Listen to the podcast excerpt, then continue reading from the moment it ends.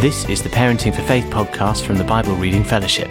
Visit parentingforfaith.org for free online videos and resources and an eight session course all about parenting for faith. You can also sign up for news, subscribe to this podcast, and find out about events and training in your area. Welcome to the Parenting for Faith podcast. My name is Rachel Turner, and today we are talking about why being perfect isn't. We're also going to hit a good question of how do you help your kid connect to God if they're not verbal yet. And then we are also going to talk about the movie Coco and uh, what do we do with movies that feature the afterlife? Uh, what do we do with those? So it will be all on today. But first, recently I have been obsessed with the song This Is Me from The Greatest Showman. If you haven't seen The Greatest Showman, you should. It is uh, a musical that uh, recently came out this year, and it's about the story of P.T. Barnum, uh, who, like in real life, wasn't a desperately nice guy, but in this movie, he's wonderful, and he goes around and he sort of collects people with different physical differences and sort of gives them a home in the circus, and uh, and in the midst of this whole journey one of the characters, the bearded lady, Lettie, uh, sings this song called This Is Me. I essentially have sung it nonstop for like a month. I love it so much. Slash, like, act out everything and do the, try to figure out the choreography. Like, I'm kind of obsessed about the song. And we, we want it for several different reasons. I just want to, to read you those lyrics now. When the sharpest words want to cut me down, I'm to send a flood, to drown them out. I am brave, I am bruised, I am who I'm meant to be. This is me. Cause look out, cause here I'm come, and I'm marching on to the beat I drum. I'm not scared to be seen, I make no apologies. This is me. The lyrics are meant to be this deeply empowering song. It's hailed as this epic song of self affirmation and confidence. And we want that for our kids. Childline just had their 30 year anniversary and they came out um, with this, these information, the statistics 35,244 calls from children who wanted to talk about their lack of self confidence, who wanted to talk about their low self esteem. Children who felt so pained about how they felt about themselves, that they felt they needed to call Childline. 35,244.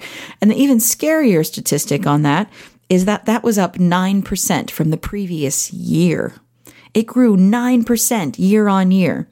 And so the world has sort of said we need to address this issue. This our children are having a massive lack of confidence. What are we going to do? And so we have song after song after song coming out to try to bolster our kids' self confidence, to help them come up with some language, some mantra, some uh, something to say and believe about themselves, and it it doesn't seem to be working. I mean, in in 2014-15, which was the the statistic, the 35,000, the year before that, they had a huge number of very bold songs like Katy Perry's Roar and Lady Gaga's Born This Way and Meghan Trainor's All About the Bass. You, you had all of these songs of self-esteem, and yet self-esteem calls went up.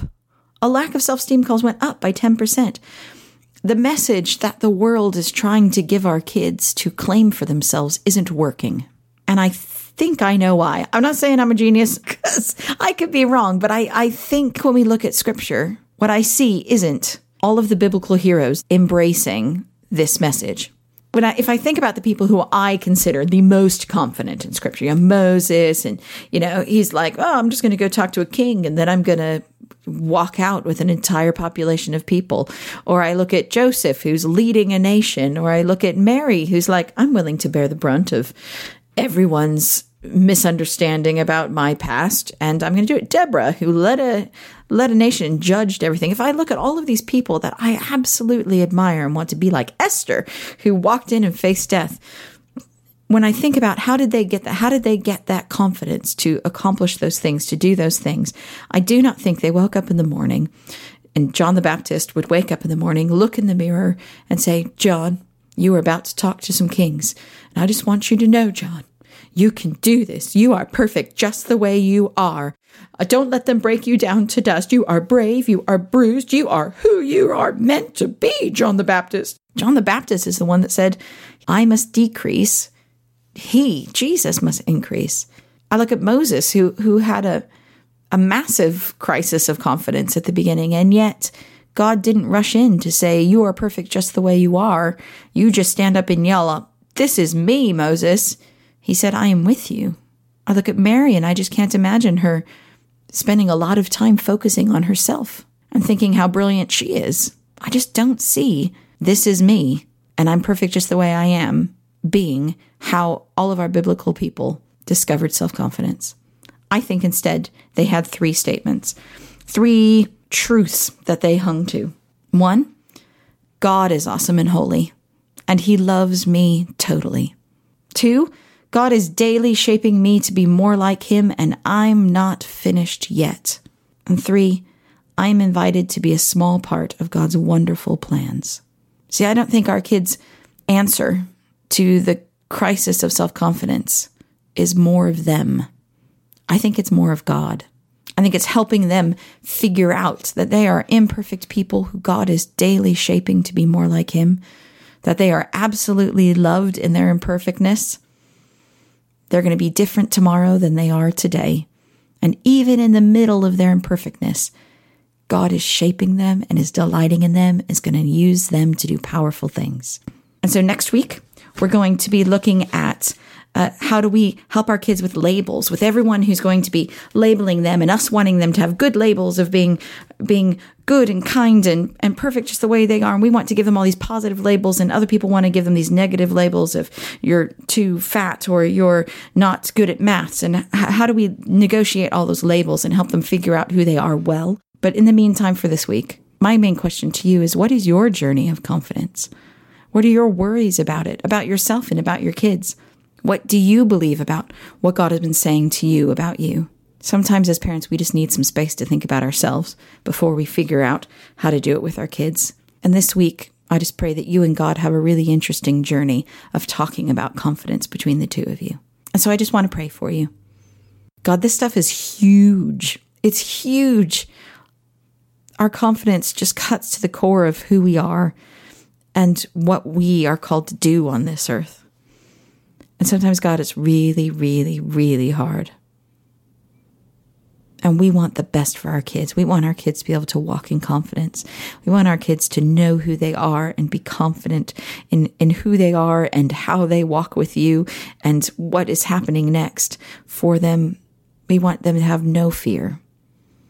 And so, God, as we wade into this over the next three sessions, pray that you would keep our hearts peaceful and calm.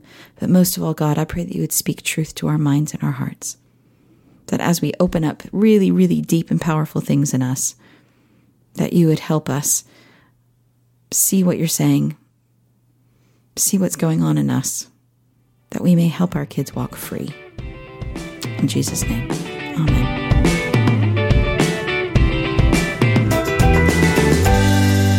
The question we have today is how do I help my under fives connect with God, particularly when they're too young to have many words or have much concentration? And that's a great question. Connection with God is more than just talking. It's being aware of where he is and what he's doing. And it doesn't need any words. It's, it's about two way expression, two way connection between God and his children and they will find their own path. God made our kids. He knows how to connect with them. He knows how to understand everything that comes out of their heart, the thoughts of their heart and the, the feelings that they have. And so I trust that they can have a really deep connection, whether or not they have any words. And so I'd suggest three things for helping under fives kids or kids who are struggling with words uh, or who are nonverbal uh, or struggle with with with concentration, uh, whatever it is. One, expect that they are in a journey with God. That whether they are tiny babies, whether they uh, are older but nonverbal, whether they're still struggling and only have one or two words, God is present and seeking them out and talking to them and has a relationship for them uh, right now. And so expect it, watch for it, look for it.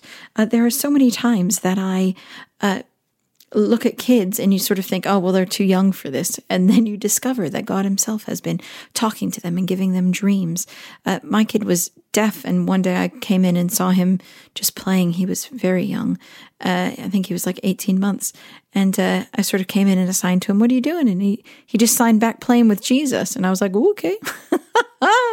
and I sort of left, and he was just very happily just in a room playing with Jesus. And uh, I realized how low my faith was about the fact that uh, kids have a connection with God. And there are so many times you can see your babies responding to when you pray for them. And I, I believe God has a deep connection for them now. So, one, expect it.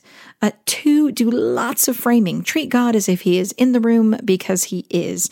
And as kids um, learn words and as they uh, begin to understand what reality is, it's really helpful that we frame for them what's going on.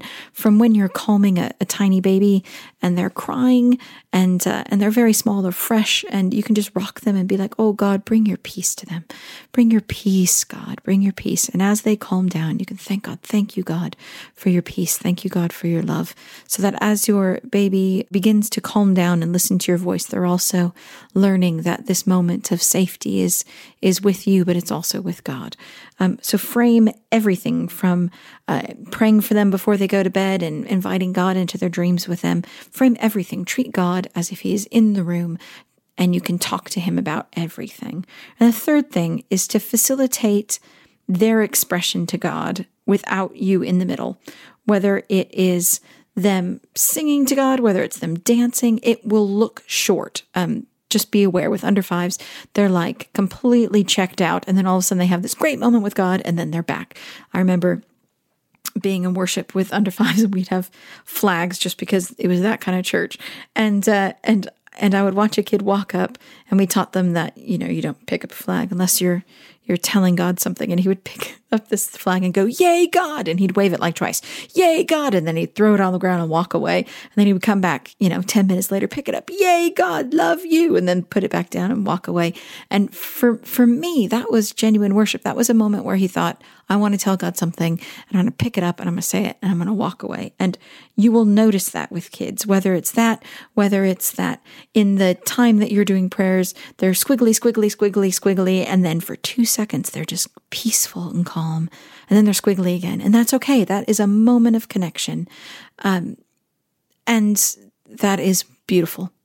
So expect that they are having a relationship. Do lots of framing for them so they can they can learn the words and they can understand the reality of what's happening around them. Whether or not they ever gain those words, you will begin to frame for them. This is the reality of God with you. And three, facilitate their genuine expression, no matter how short it is, because because they are doing that for themselves and you can create opportunities for them. Before we move on to the wild card section, I just wanted to mention we did that Facebook Live where we talked about how to answer your kids' questions. And I promised that I would be answering those questions in the podcast as we go on. And I realized I can't cram it all into each podcast. So what we're going to do is we're going to do a one off special of how to answer kids' questions using the questions that you all uh, typed in as we were doing the Facebook Live. So watch out for that. It'll be a special extra podcast that will pop up very soon, as soon as can get my brain on about it. So, woohoo! And now for the wildcard section.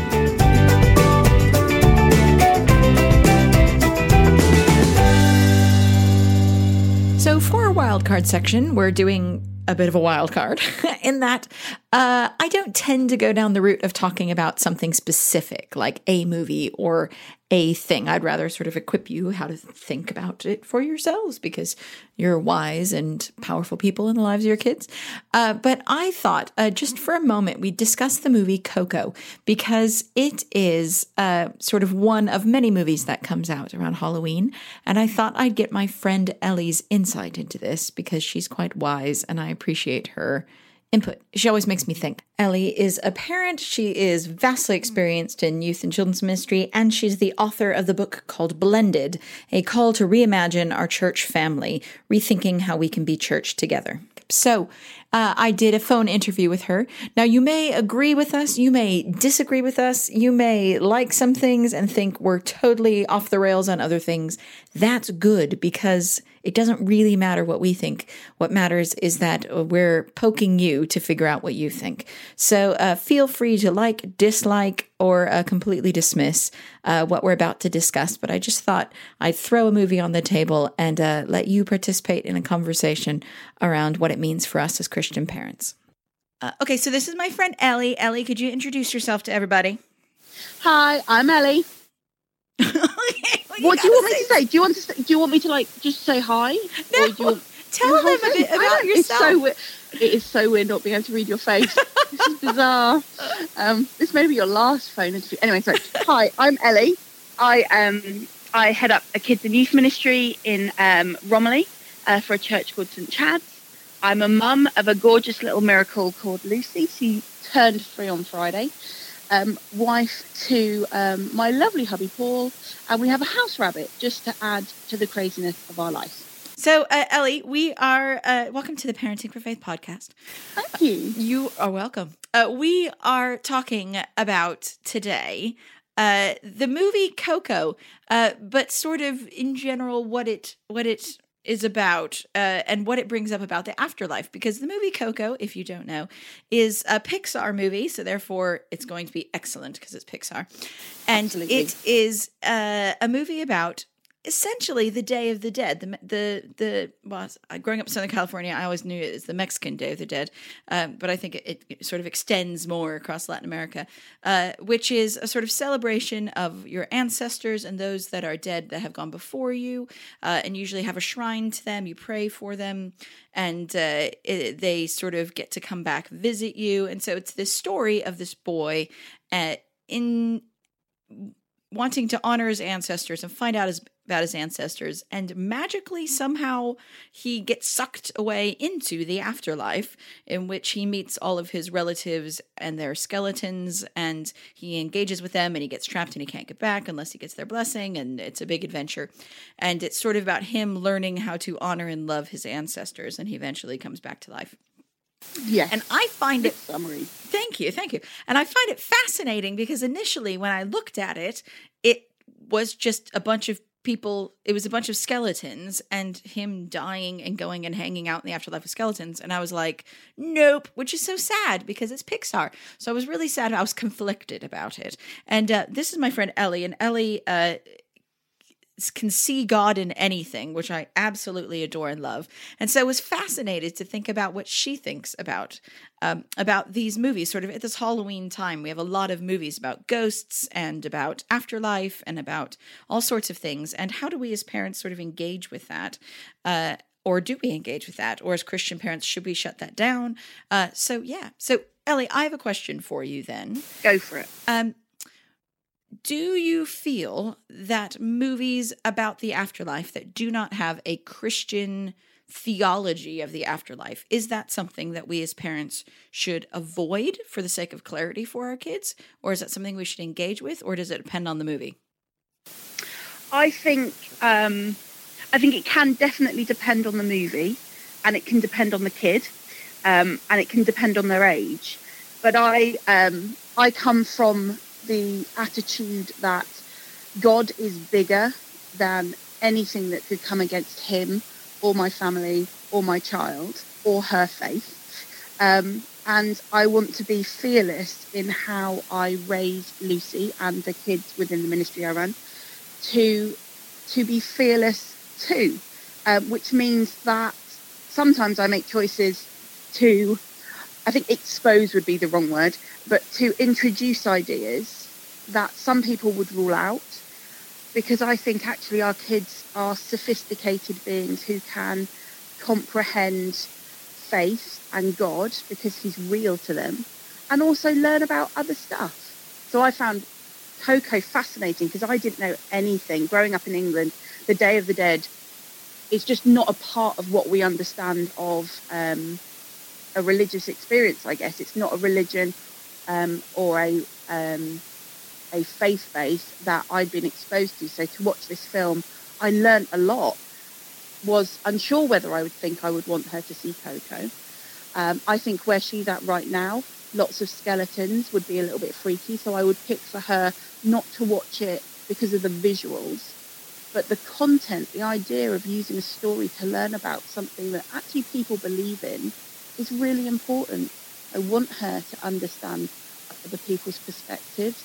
I want to grow her empathy, but I also want to grow her knowledge base of what other people believe because that's the best way she's going to love people that she meets by showing them the respect of knowing a little bit about their religion. That's fascinating because I, I, when I was watching it, I never once thought, "Oh, this is an interesting cultural exploration of a different religion." Not once. I, I love that that view. That's something I I hadn't brought out, uh, and uh, uh, that's a, a new insight for me. I think. So, do you feel one? So it sounds to me that one day you will be like, "Yeah, I think I think my kids ready for Coco." Is that something that you think would would be part Absolutely. of your journey? I think there is a big difference between being protected and being equipped.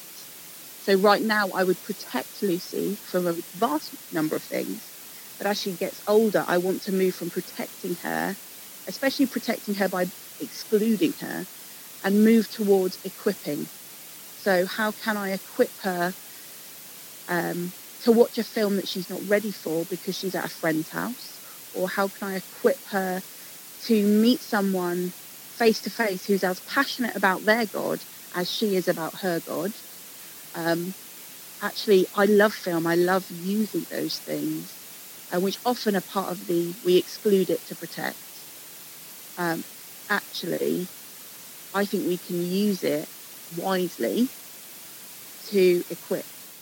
I love hearing your view because you come at it so uh, thought out. My my approach was uh, at first I was like because uh, my kid uh, we, we, focus a lot on what you let in your brain and and uh, and so he was like I really want to watch it and I'm like I'm not sure.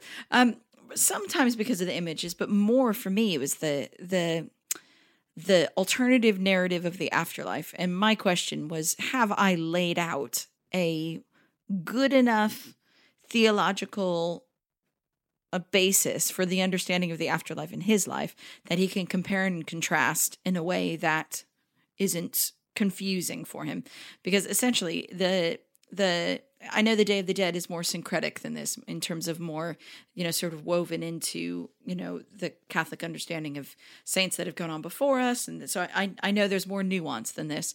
But in essence, in the movie, the Day of the Dead was godless in terms of an afterlife that didn't in any way reference God.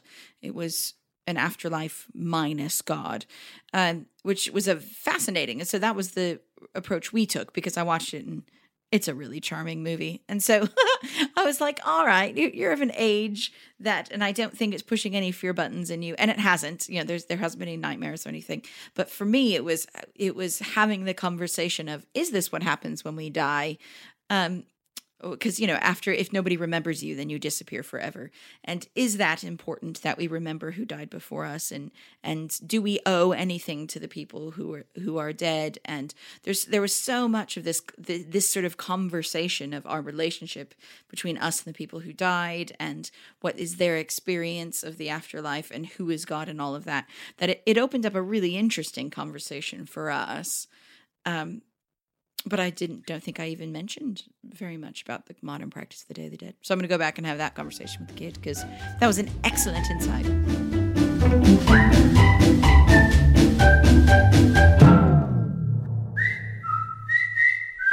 Right. So we don't like sending you away without having something to do with your kid. So we like to do a thing where we give you a question to start an interesting conversation with your child. And this qu- week's question is did Jesus ever make a mistake? Or is a mistake the same as a sin? I did a really interesting uh, experiment with kids where I found where I asked, Do you think Jesus ever spilt his milk? And the, the answers were fascinating. So have a good conversation, poke around, and see what do they think about Jesus and mistakes. Thank you for downloading the Parenting for Faith podcast. A new episode will be released next week, and why not look at parentingforfaith.org to watch the free eight session course, to get in touch, or to find out about training and events near you.